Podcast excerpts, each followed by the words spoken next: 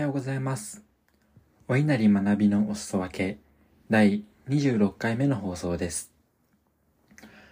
このポッドキャストはフリーランスとして IT スタートアップの CCO を務めたり対人支援を行っております私お稲荷が日々の学びや気づきをお裾分けする番組です。本日のテーマは責任を取ることで成長するです。実は先日、今働いている会社で大きな発表がありまして、それが資金調達と大手企業との資本業務提携の発表でした。まあ、資本業務提携は資本を入れてもらう、つまり出資をしてもらう、そして業務提携をしていくってところですね。創業来の一番かな、かなり大きな発表になりましたので、それを記念したオンラインイベントを主催することになりました。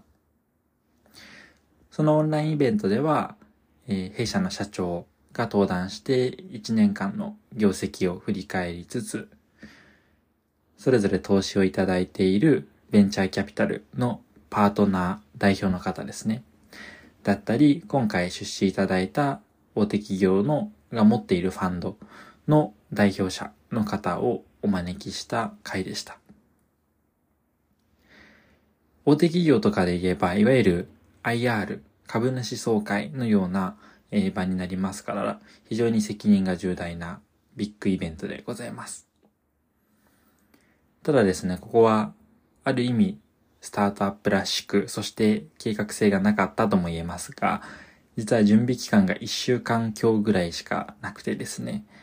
そして、その準備のほぼ全てをお稲荷一人が行うと。イベントやろう、やりましょうってアイデアが出て、そのボールを拾って、どんなイベントの構成にするのか、誰を呼ぶのか、どんなお話をしてもらうのか、当日の流れであったり、えー、資料作り、資料作りも全部一人でやってますね。当然一部人に手伝ってもらった部分はありますけれども、おおむね一人でやらせていただいて、本当にイベントの直前に、まあ、代表とミーティングをして、まあ、完全に丸,、ま、丸投げしちゃってたんで大丈夫ですかねみたいな感じで、当然、あの、進捗なんか随時共有はしておりましたが、まあ、直前で代表にもインプットして出てもらう。そんなバタバタとした運営でございました。結果的にはですね、大きな失敗はなかったかなというところで、まあ、なんとか成功を収めることができました。当然短期間で大きなイベント、プレッシャーを背負っていましたので、なかなか精神的にきつかったというか、まあなんかしんどかったプレッシャーは感じていました。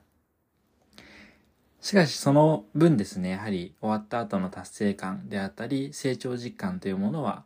たくさん感じることができました。今回の経験を抽象化していくと、責任を取ったことによって大きなリターンがあった、つまり成長につながったかなということだと振り返っています。イベントの企画から実行、そして司会進行までも行っていましたので、今回のイベントが失敗していたら、基本的にはお稲荷に過失があったってことだったかなと思っております。まあ、当然それがあったとしても責められない状況であったり、あるいはま代表も責任取ってくれるということはあったと思うんですけれども、まあ、気持ち的には完全に自分のせいだなと思えるぐらいやりきれていたかなと思っています。このように責任を取り続けること、責任を取ることがどれだけできるかによって成長の角度、成長の度合いというものが変わってくるかなと思いまして、改めてこういうチャレンジングな環境を作り続けたいなというふうに思いました。話は変わりまして、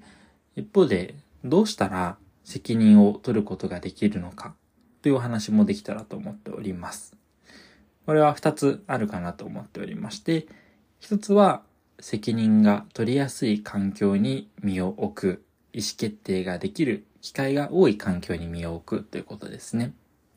これは分かりやすく言うと転職、特にまスタートアップに挑戦するっていうのは分かりやすいかなと思っております。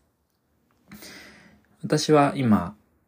スタートアップに働いていて、社員がまだ10人にも満たないような会社です。そんな会社に2人目社員、代表がいて、エンジニアがいて、私が入るという順番でしたので、まあ、かなり古くからいるメンバーとなっておりまして、今 CCO、チーフコミュニケーションオフィサーなので、まあ、主には PR 領域、広報 PR だったり、アライアンス組織人事的なことをやっておりますけれども、まあ、そこの責任者というところで、えー、ある種の経営層に、えー、名を連ねさせていただいております。そういった環境になると、基本的には意思決定する機会っていうのは非常に多いですし、特に広報 PR に関しての会社が発行する何かしらの、まあ、声明というか発表は全て私に責任があるというふうにも思っております。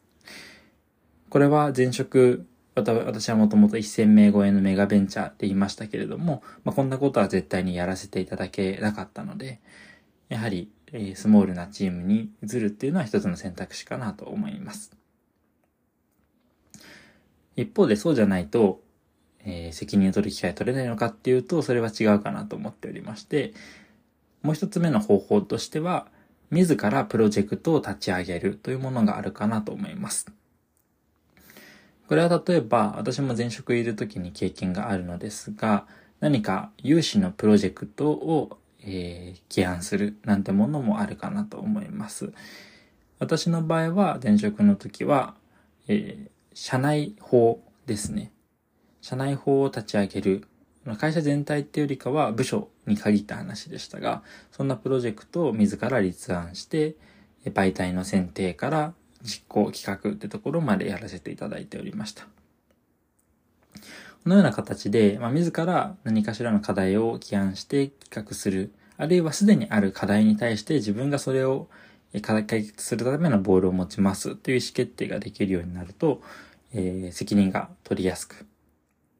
自分から考えたものが実行できる会社にもインパクトを与えることができるということがあるかなと思いますので、ぜひ機会を見つけて挙手してみるということは大事かなと思います。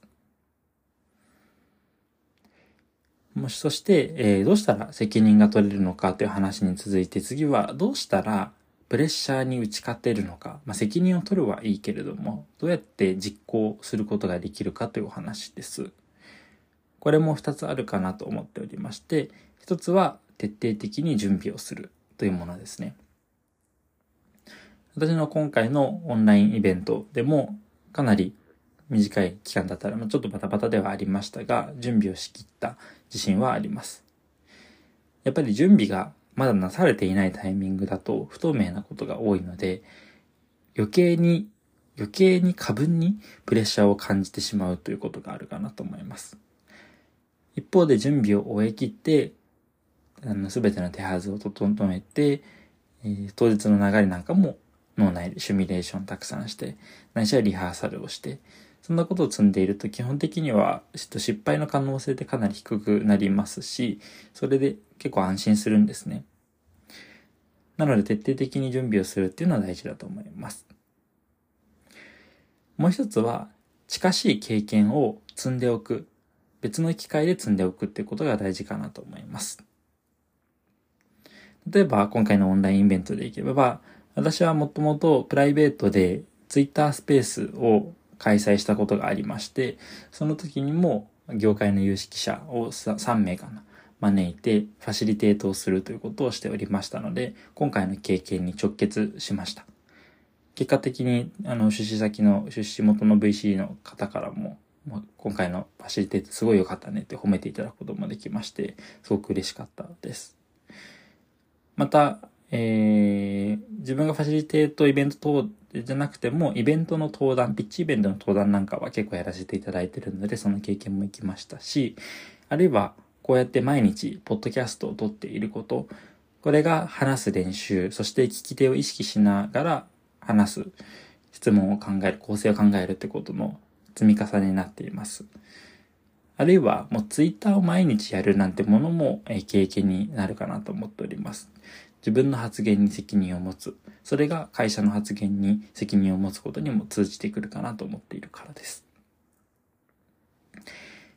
以上、そんな話になりまして、えー、本日は責任を取ることで成長する。